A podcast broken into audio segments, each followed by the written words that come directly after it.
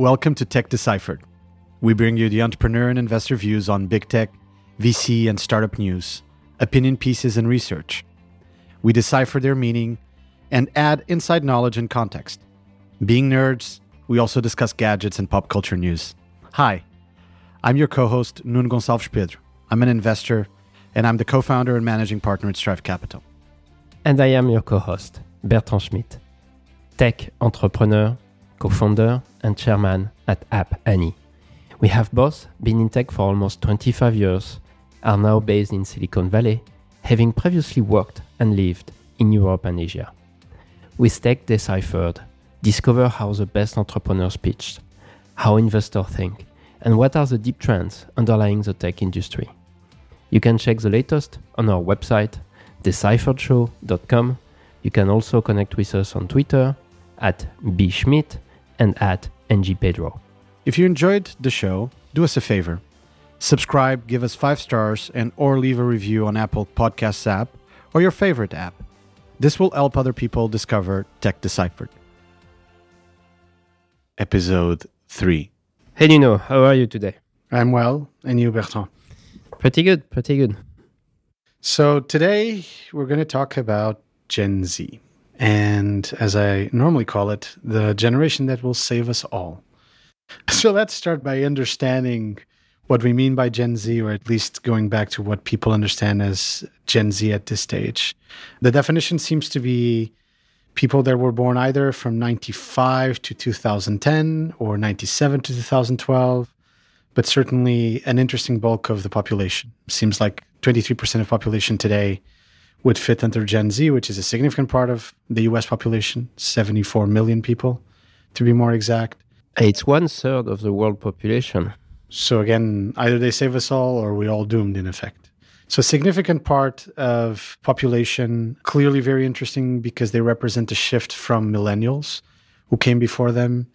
And today we'll talk quite a bit about the different things that are being observed in the market, coming from a bunch of very different surveys that are quite interesting in their findings. But do you want to go a little bit into what you think characterizes Gen Z at this stage? Yeah, it's not only the generation after the millennial, but obviously what it means it's the next generation of consumers. And not just that, but they are moving from being at their parents, not having direct income, to actually coming out of university or coming out of high school and having money to spend. Also, it's one of the generation actually with quite strong influence on the family spend. So even if they didn't have the money before, they were influencing the whole family more than some other generation before. Another piece is that the first true mobile first generation. And that's pretty exciting for me as a mobile guy. for me as well. To see a generation who doesn't know what is a fixed line phone or barely knows, uh, doesn't know what is a floppy disk, doesn't know what is a radio. When you see the stats, we are talking about 95% plus, at least in developed markets, if they are beyond 16, having a smartphone. And also strong penetration, even around 10 year old. And so, if we would call the millennial generation a digital generation, this is definitely a different type of digital generation. It's a digitally native mobile generation where people do use mobile phones more than they use their laptops or PCs, where they were absolutely born digital, where they were born with social networks, right? When they were young, there were already some social networks around. And so they're very much used to that type of consumption and interaction. We'll come back to that later in terms of what trends people are seeing around communication, etc. Also, very interestingly, a generation that seems to be very different in terms of what their aspirations are, in terms of what is the truth to them, in terms of what matters versus doesn't matter. And I usually call it the oh crap generation because they're probably the first generation that sort of figured out mm, we have a bunch of issues that we have to solve around the world right now climate change and poverty and clear issues around how tech is affecting people. And all of a sudden, I think they're growing up into all these problems at the same time, all these issues that are surrounding them globally.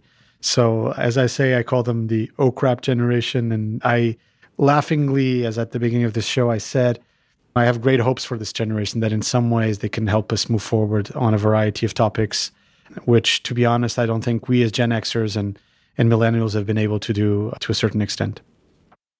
Yeah, even if actually at some point we have to acknowledge the percentage of population below the poverty line was probably 90% of the world population 100 years ago, and now we are probably at 10 or 20%. I think that previous generation did a lot, and they are inheriting actually a world that is much better in so many ways.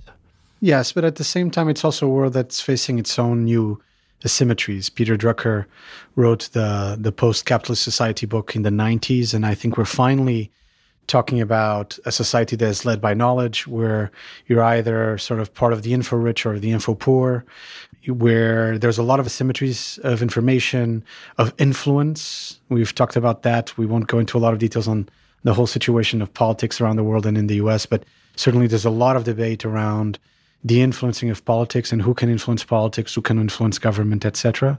So I think in some ways they're inheriting a bunch of other asymmetries, and they are inheriting a world which, depending on who you're talking to, might face dramatic issues, for example, around climate over the next four to five decades, which directly impacts them as a generation. Certainly will impact millennials as well. Maybe will impact generations like ours a little bit less, right, in terms of livelihood. So I do think it's point taken on the poverty line and where it stands.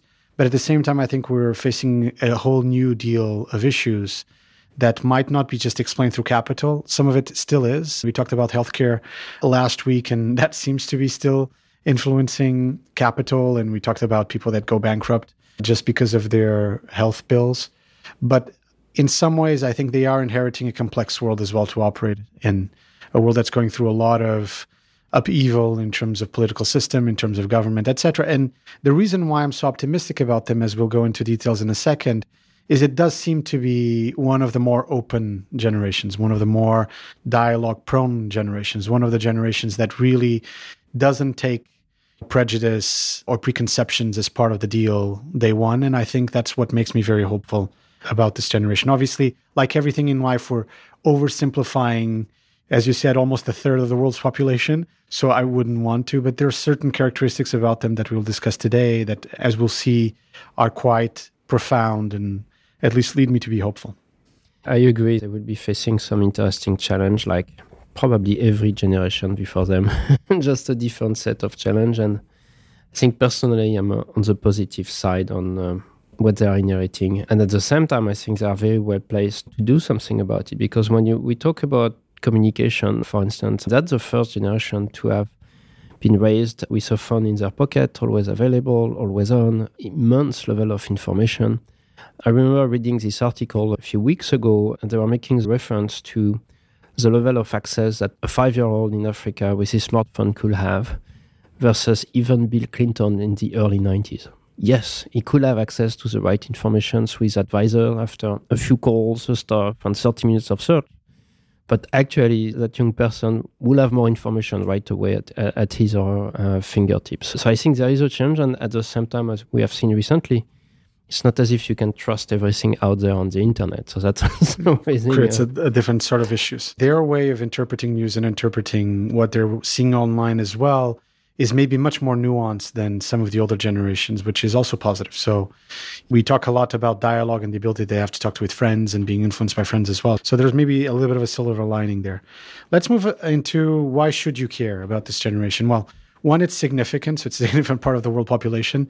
They are growing in capability to spend money significantly. So they are purchasing things, they are purchasing services, they are getting a lot of things that they need and they're influencing significantly the purchasing ability of their friends, of their parents, of their family around a number of very specific things, certainly around experiences, around food, and around a couple of other areas, less so in areas that are probably more conservative or where the household has a different dynamic. So, to share some numbers on that, if you look at the US alone, 16 to 20 year old, they spend 44 billion annually and influence an estimated 600 billion in spending. So I think that's the part not to forget. One, they are going to spend way more once they start working, but two, they are already influencing big time. It's already happening, and and it's only going to continue as obviously they move into the workforce, they start working, they start having obviously the capability to generate income at a more significant level. So clearly a generation that, you know, makes sense to really keep an eye on. And also a generation that makes sense to keep an eye on because their expectations, their way of looking on the world is very, very different from previous generations, certainly. And, you know, we talked already a lot about the ability to dialogue. There's a lot of openness in this generation and not a lot of prejudice and preconceptions. And so when the average Gen Zer, again, we're always talking about the average Gen Zer, comes to the table, he or she, when they engage a conversation, they engage truly in the conversation. They really want to see both sides of the table, have a view on how does that influence the world in general and not just themselves. It's also a very socially conscious generation, an impact conscious generation. They need to figure out why are they doing what they're doing in terms of their activities. They need to understand what brands and corporations stand for. We'll come back to that when we talk about hiring and when we talk about the workplace. They're actually seemingly more motivated towards their career, but not really interpreting career as the only thing they would do. I think this is particularly important for American society, which I think for many generations has lived this notion of American dream that you need to work your butt off to really have a great living and to give a great living for your family. I think while this generation is probably taking their career very seriously, at the same time, there seems to be also the notion that the career is to make money and to prosper and to go to the next level. We've discussed this in the past, but there's certainly a lot about Gen Z that relates to their entrepreneurial spirit. And so, one of the key things there is that the average Gen Zer, by the time they're 23, 24, will have done a bunch of side gigs and they will have made some money. And the reality is because it's so easy to make money online now, it's actually almost like a du jour thing, but it's in some ways a very significant thing if we think about entrepreneurs. And you obviously are an entrepreneur.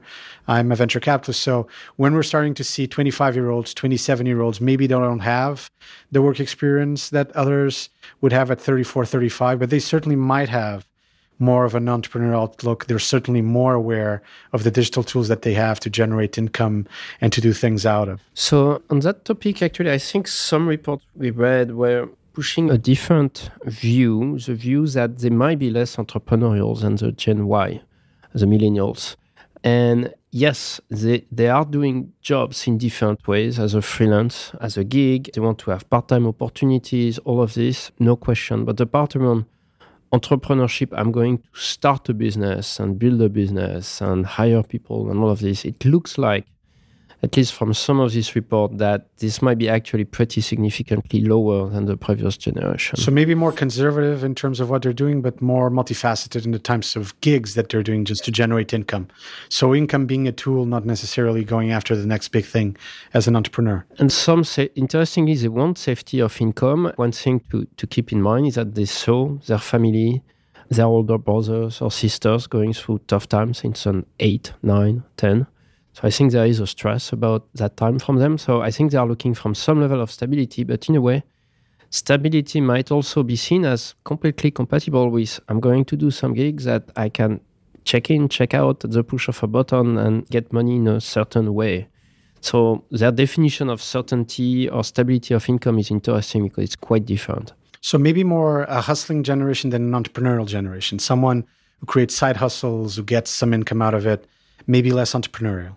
Yes, I was interested to read this profile of uh, a young person around 18, and he was joining a very big company, learning his job on site, but at the same time, he was spending the weekend selling stuff at some department stores in order to have access also to cheaper clothes and stuff.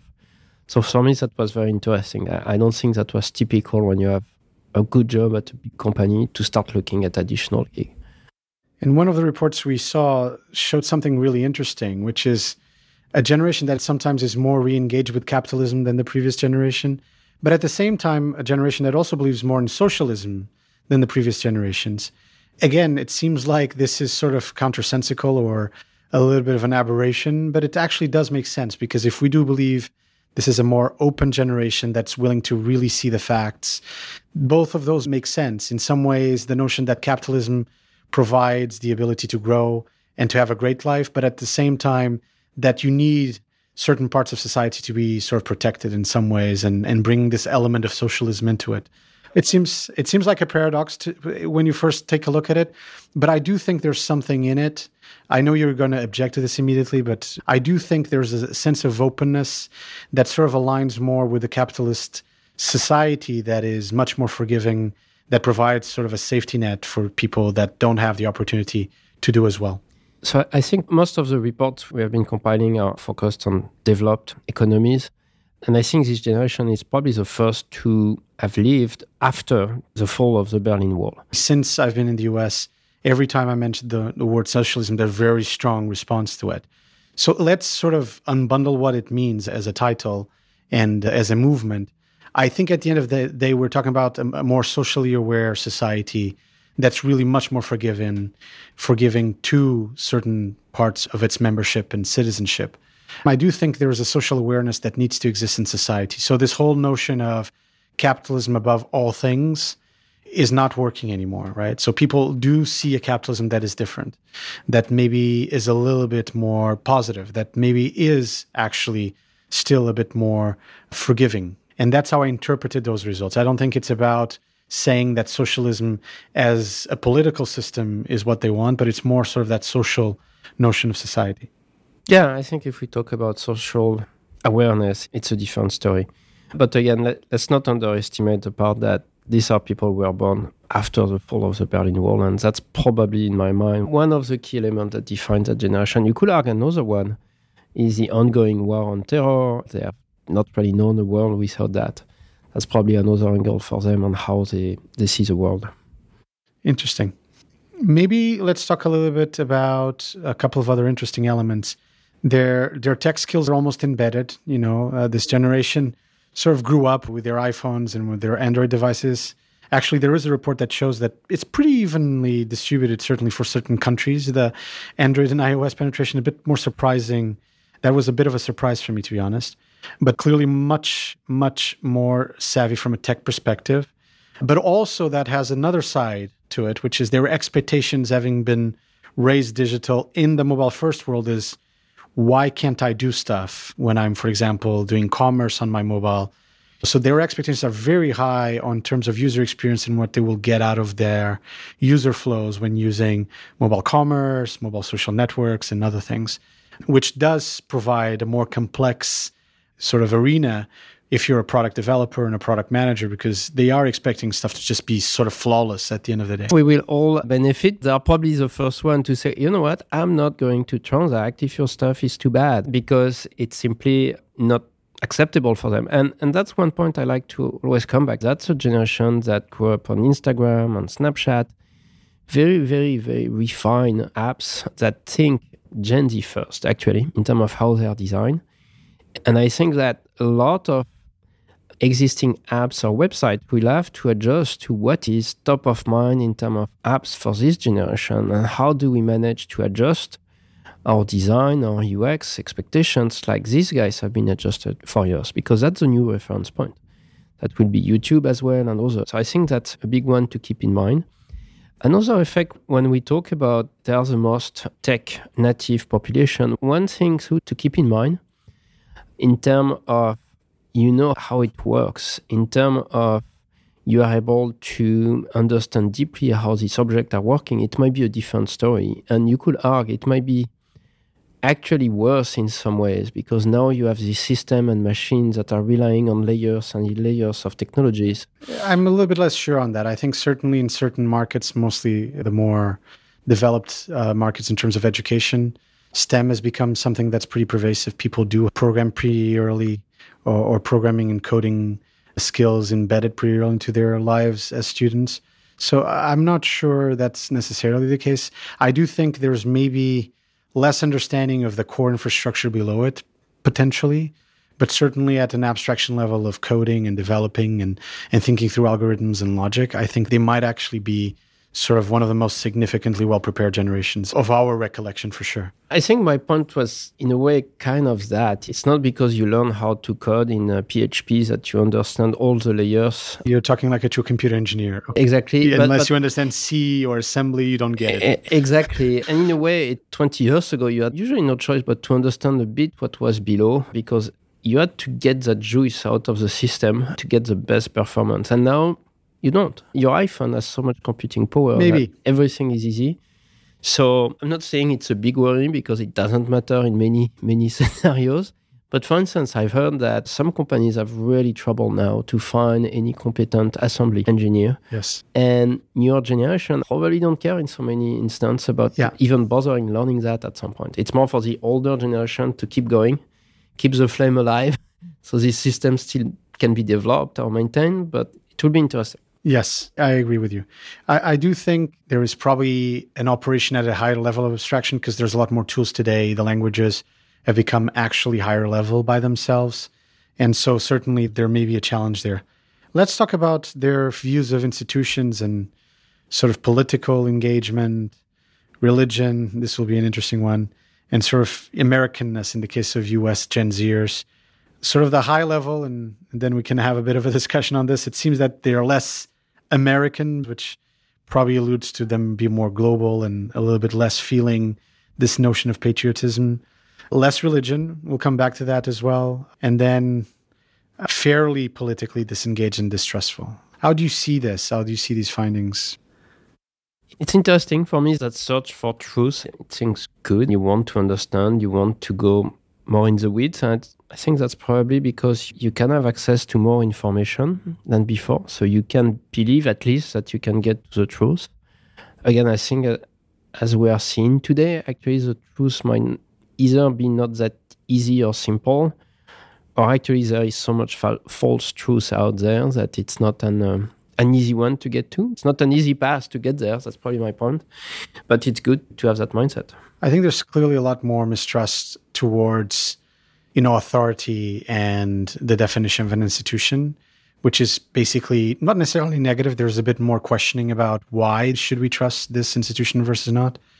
The religion one is interesting because, as you said, there is a significant search of truth. There's a significant sense of what is the world about, etc., which in some ways might lead to religion. So maybe we're seeing a generation early on in their path rather than later on their path. But certainly it's interesting to observe what that means over time.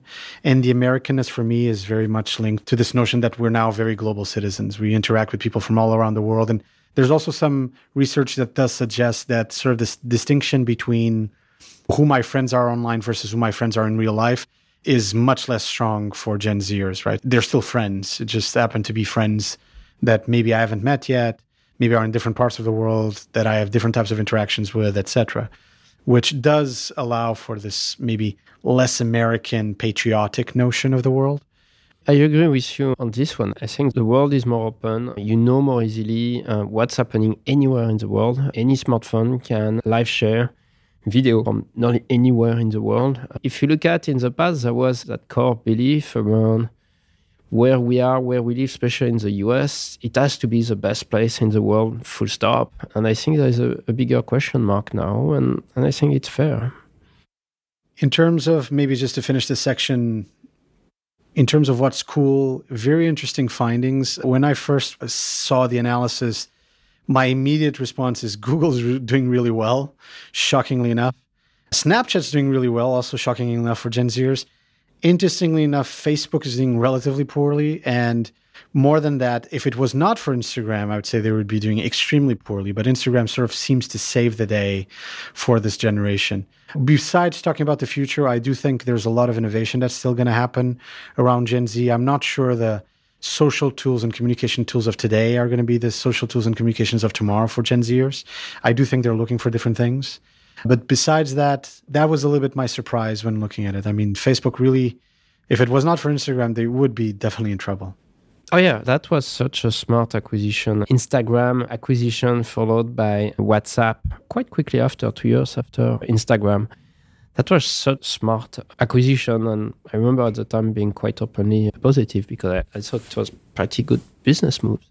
And people were questioning the value of this investment, if you remember. So now it's easy to criticize Facebook as an old evil monopoly company. But back at the time of this acquisition, some shareholders were asking Mark Zuckerberg to get fired of, Yeah. over these acquisitions. So a lot of question mark at the time. And I think he probably understood some writing in the wall that you have to have a multi-product strategy. One product won't be enough. Especially with the younger generation where you don't want to be seen with the products of your parents Yes, on this one, I feel particularly vindicated. I was actually a judge back then. Uh, this was months before the acquisition, and I was proposing Instagram as the app of the year. I'm not going to name the award I was trying to go for or trying to actually nominate for as a judge. And I was having a discussion with my fellow judges, and everyone's like, well, it's gimmicky and you know, they have some good numbers, but they just come through some issues around their end user licensing agreement that they'd done some tweaks to it around the photos and the use of the photos. If you remember, there was quite a lot of backlash, which was a strange story. And I was like, this is really fundamentally an important company. These guys are getting it right. They're going to really serve well millennials. And I was just booed out of the table. They ended up not winning app of the year. And like months later, they got bought out. And then the same people came back to me and they said, well, Facebook clearly overpaid. And I remember also saying, I don't think so. I think this was like the play that Facebook has to go after that generation. So now I feel properly vindicated after all these years at this stage. Yeah. And let's not forget that most of these acquisitions were in stock by Facebook. So if you truly understood and valued Facebook at that point in time, the acquisition, the value per user was not so off versus Facebook. Yes, these apps were not monetizing at the time, but on a per user basis, the acquisition were not crazy at all. Yes, I think there was a lot of also backlash around the fact that it was a small team, right? It was below 20 people, if I recall it correctly, at least 20 employees. Yeah, yeah. 60 and, for WhatsApp. Yes. Maybe. And so basically, I think there was quite a lot of backlash. WhatsApp, we won't talk about because it was a very significant acquisition in terms of value. But certainly, I think people didn't quite understand what was the value of hiring these 13 or 15 people that had this base that was interesting, but what was the next thing about it? And in some ways, I think we're going to go through a similar motion with Gen Zer, because in some ways, at the end of the day, we really don't know what's going to stick fully with them. I do think the tools we have today and the big services and products are very much Gen X millennial products that then propagated and became mainstream. I do think we have a lot to see still on the Gen Z side, which makes me very optimistic about investing in consumer space there. Actually, interestingly enough, you could argue that Instagram, even WhatsApp are the anti WeWork in some ways. And I know it's a stretch, but you are talking about companies with 10, 15, 20, 50 people monetizing little, but they were starting to monetizing. Insane potential margin, taking the world by storm and getting to a scale of a billion plus users each versus something that is a full stack company that has tens of thousands of employees, very bad margins. It's very interesting actually to see the big story of six, seven years ago versus the big story in tech of this year. Absolutely. We're going to spend quite a bit of time with the report actually from App Annie on their use of different mobile products and services. The high level piece, which is quite interesting to me, there's two or three things I took out of it. But one that immediately popped out was the fact that Gen Zers seem to use less games, certainly from a retention engagement perspective, than other generations. And while I know this is not true for the whole world, in Japan, we see a trend that's actually significantly different. On a global basis, that seems to be the case, which is really, really interesting. At the same time, they seem to have more retention engagement with non gaming apps, which includes obviously everything else from social to productivity and other tools. How, how do you see this, Bertrand? How do you see yeah. these numbers? That's very interesting because, yes, indeed, you see some numbers in terms of time spent outside Japan. Gen Z is spending less time on games. At the same time, when you look at the rankings on game publishers and how they are aligned with Gen Z in terms of audience, actually, they are very well aligned, better aligned than other apps.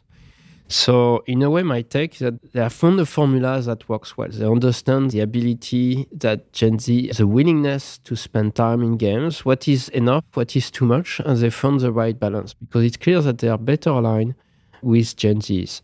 Because one thing you could say as a corollary is maybe there's more willingness to pay, which sort of shortcuts the process to having more users of the game and the gaming platform, right? I, I actually think so. One is more willingness to pay. I really don't mind as a relatively young person to spend money on games because I don't see that as a weird way to spend my money. I see that as a perfectly fine way to spend my money. I wonder if another point also some from this generation they're also pretty good at games.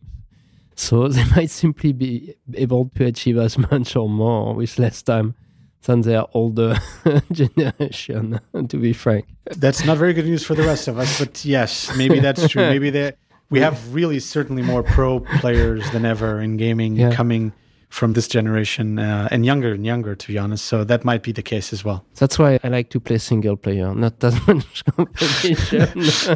I like the competition. I like the competition of just being in the middle of guilds or alliances and competing against others from all around the world. But I, I do think it's true. I think there's probably also a level of proficiency in it. Interesting to see how strong in social Snapchat seems to be doing with Gen Zers across the board, almost in every entire country, which for me was also a surprise. I'm not totally surprised. If you look at at least developing markets or some markets like Japan where Android is strong, a few years ago it might not have been true because Snapchat product were not good on Android. Now that they have made this change, it's not just great product on iOS. If there is one app that was Gen Z first, it's really Snapchat. Even Instagram, yes, by extension, it's working with Gen Z, no question and it might be a leading audience, but it's not their only audience. Why I think for Snapchat it might be their only audience. It's really you go to Snapchat because your parents are not on Snapchat. So, and as you know, there is on Snapchat some other pieces that were there from day one in terms of disappearing message and stuff. And if you remember, people were, why do you want that to disappear? And actually, they were smart enough to realize that, yeah, there is some stuff you don't want to stay forever for the world to see. So I think they are quite conscious about the risk of putting too much stuff online. And actually, that some things that our generation might have learned the hard way. There is some stuff you should not have put on Facebook, for instance. So I'm not ready to declare Snapchat the winner yet. I think in some ways it addressed late millennials really well. It might be sort of having great success with Gen Zers right now. But we've seen that there's sort of these demographic movements happening when people start going into the workforce and they have to adopt other tools as well. So I wouldn't take this as the sort of end game of this tool. I do think there are issues with formatting under the current tools. I mean, Snapchat obviously now there's the consumption of short form content, etc. But it is really a communication tool first and foremost when it started. And I do think people want to express themselves in different ways. I think the whole fire and forget, like I'll send a message and a message disappears. I'm not sure it's a key characteristic of Gen Zers. I, I think it depends on the message. and even Snapchat now you can save your messages when you're flowing back and forth, etc. It's a bit more painful, but you can. So at the end of the day, for me, maybe it's a transition period that we're going through where the tool that is sort of the most adopted is this tool. But I do think there might be something ahead for us, and I'm certainly betting that there will be different social tools that will be more aligned with this generation than the current ones. Ah, it was not a report on the up and coming. eh? That specific slide was more about who is today winning. Where Uh, we are. tomorrow might be changing. For me, where I was more surprised was the strong success of Twitch as a main entertainment app for Gen Zers in most countries. That I was not expecting that. And that's worrisome for YouTube as well. I mean, for sure. There is certainly a great element of direct competition there. Oh yeah, YouTube is an entertainment app, and it's not the top one in any market that was analyzed by the App Annie report. Netflix was in one of them, but that was about it in terms of traditional video entertainment. Twitch, it's impressive, and maybe that's also another point when we think about gaming. Yes, maybe less time spent actively gaming, but now if we look at entertainment as an extension of gaming, because Twitch is all about looking at other people playing, that might give a more fuller view of actually the gaming interest of that generation. Yes. It's not just playing, it's following others playing and learning from others. Yes, and I think for a long time we've sort of qualified gaming because of its origins as a niche, and therefore it was its own thing, and there was a skill required. There were achievements that needed to be achieved. There were things that needed to be done. But at the same time, gaming has really surpassed it. It's huge industry today, and it is becoming pretty mainstream entertainment. And so, as you said, this consumption just shows that very vehemently, where people are consuming other people playing games. They're learning as well, but it's not just about skill anymore. It is about fundamental entertainment consumption.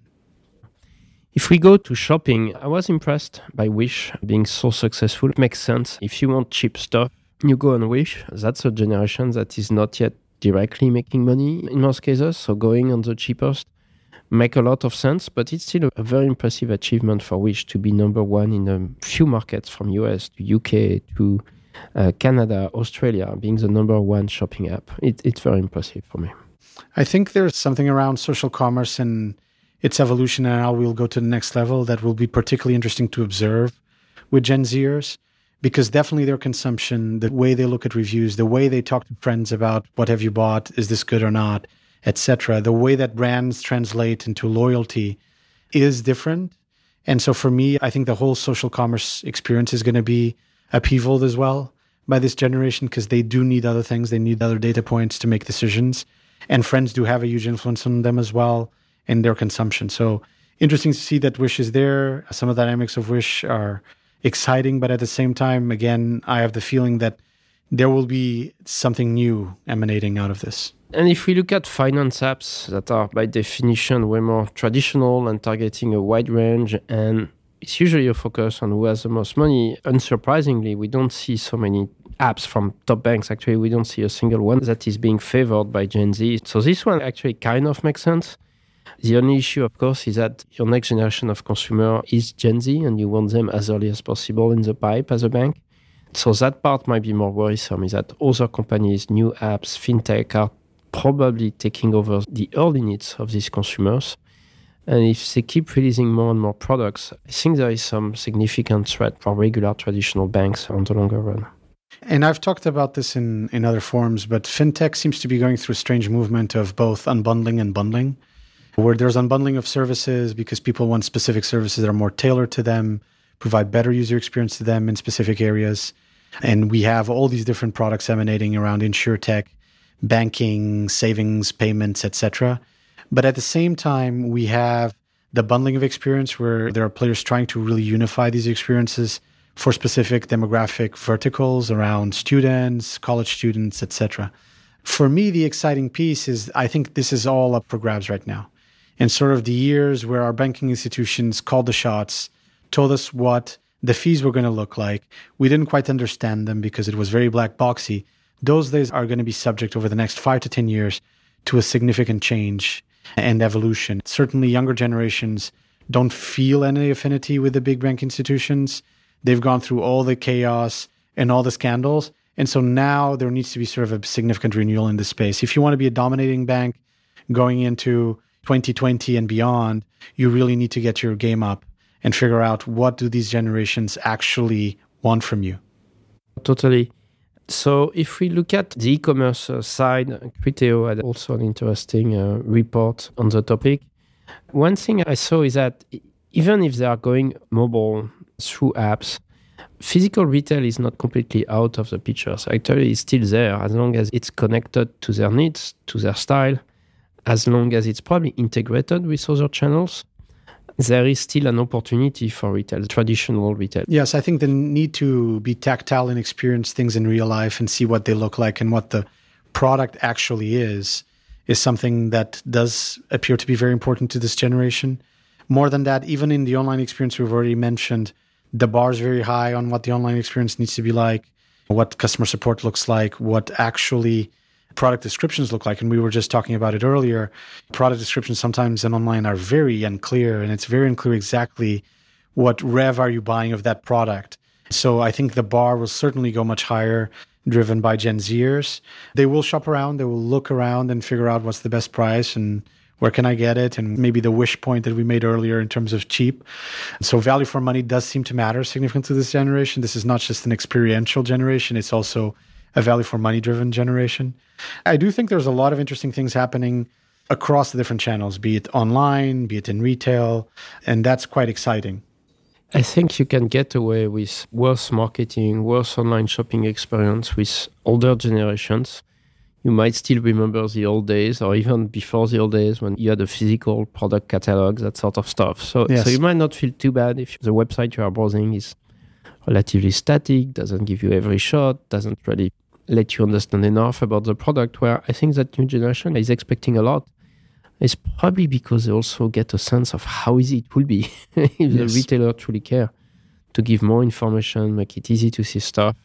And basically, they have a higher bar. Yes. So we talked about their usage and their consumption.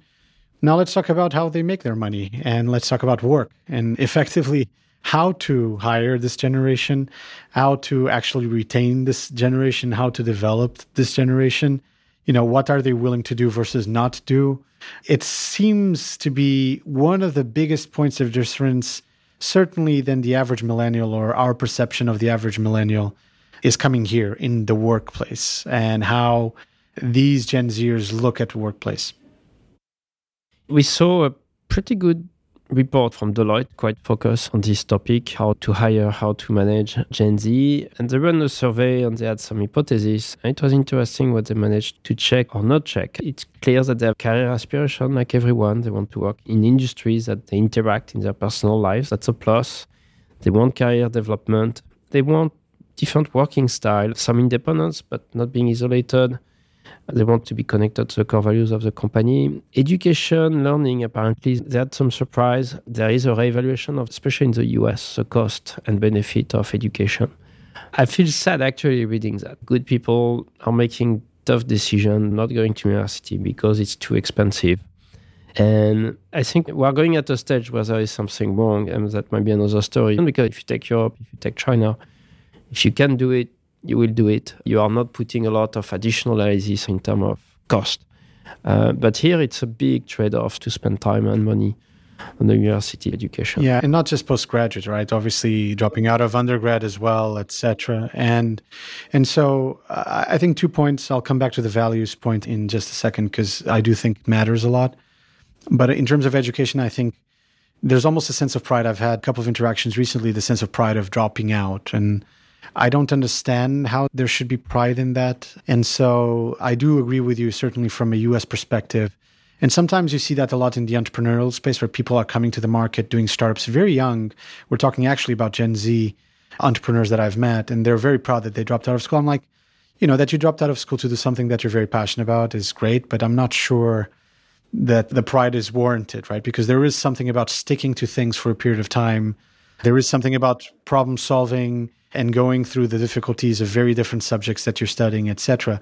I do think there's the other side of the coin, which is the system does need to reevaluate value for money and how it delivers its courses and how it pays itself. A little bit like the healthcare system, it's probably too heavy these days and too dependent on very significant grants and very significant donations from alums, etc. So I think the system does need to reevaluate, not just in postgrad, which I think that reevaluation is very market driven. It's happening already, but also for undergrad. And in some ways, it's a dual discussion one that we sort of emphasize the role that education has, but maybe that education also needs to change and it needs to change how it delivers itself.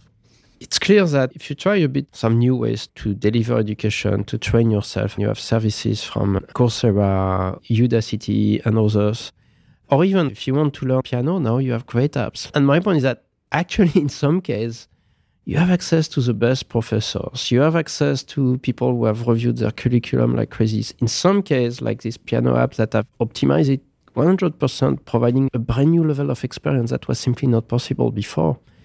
And my point is that if education means we are going to apply the same tools, the same learning mechanisms than before, I can see that there could be some level of very big frustration of why do I need to work with this tool? Is it really relevant? And I think actually it's still relevant because you still build a network, you still learn to do stuff in specific ways that are compatible with how businesses work. But I also agree that cost is going insane in most universities in the US. And maybe the answers for some is just, I'm proud to drop out. And I'm not sure that's the right answer, actually. Yes. I wanted to go back to your point on values and sort of the alignment of the value of the company they work for with the things that they care about. I think that's very significant in this generation. So even just the definition of what does the company stand for? What is the company trying to go after? What does the culture of the company stand for? I think is pretty important. And I think at this level, it's a very deep discussion to be had.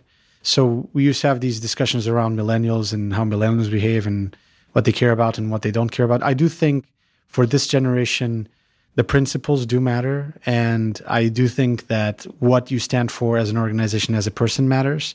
So maybe the bar has gone actually again pretty high on what the company stands for. What are we going to do? What are we not going to do? Why are we doing this? Why do we stand together?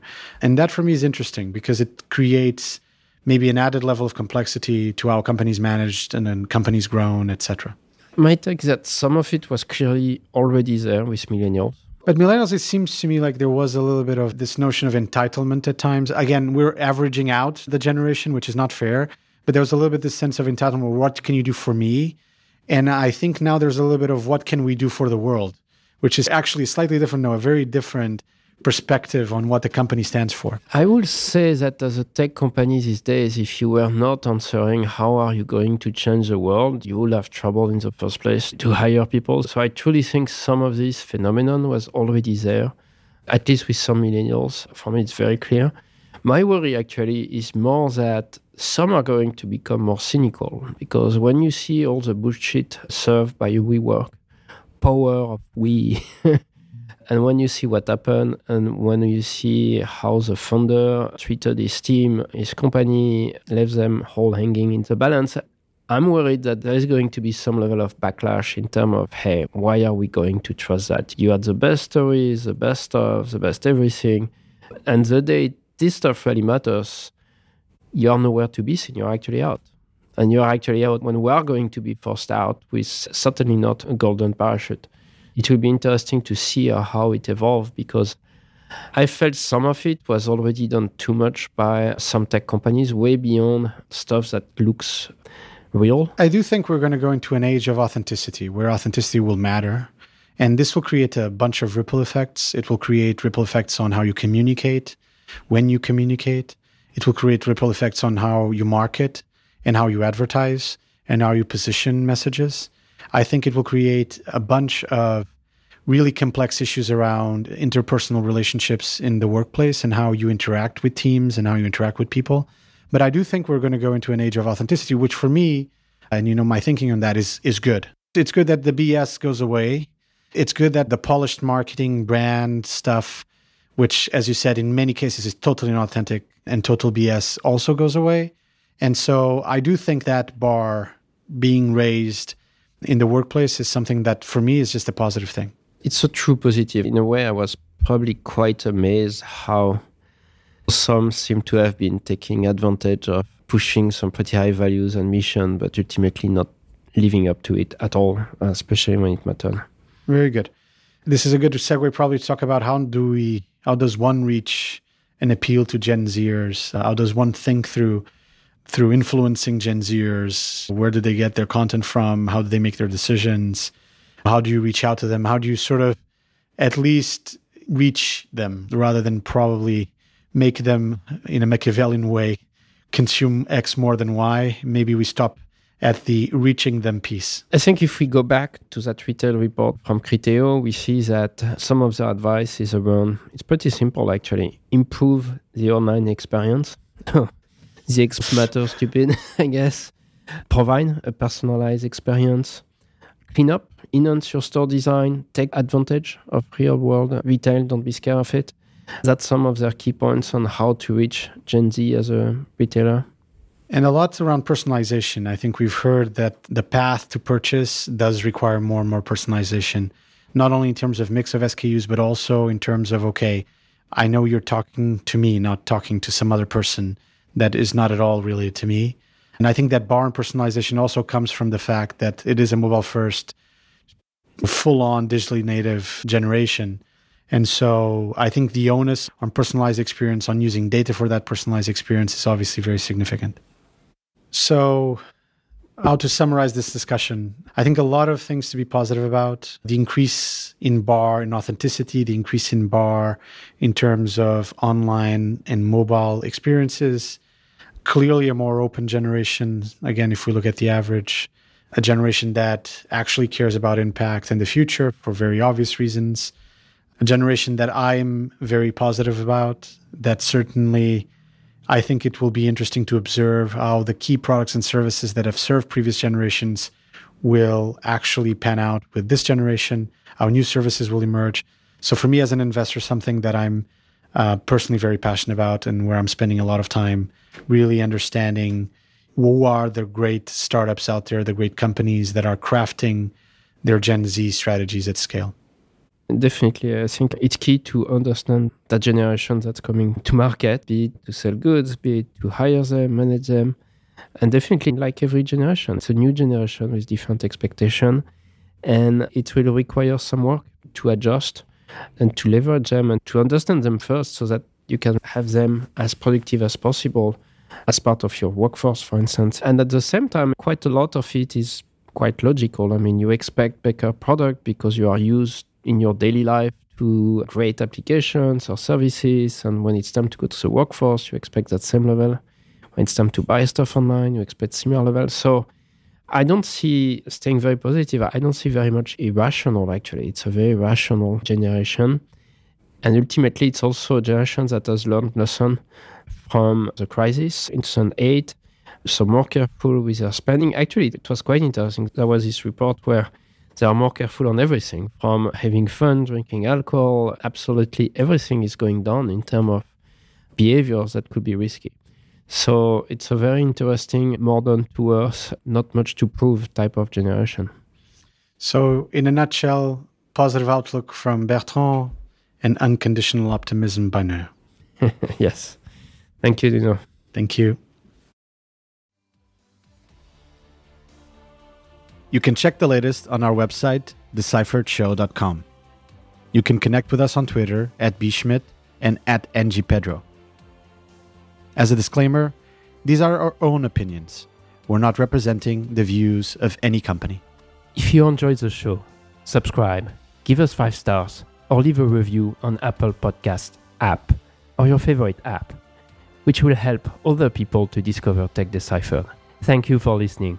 See you next time.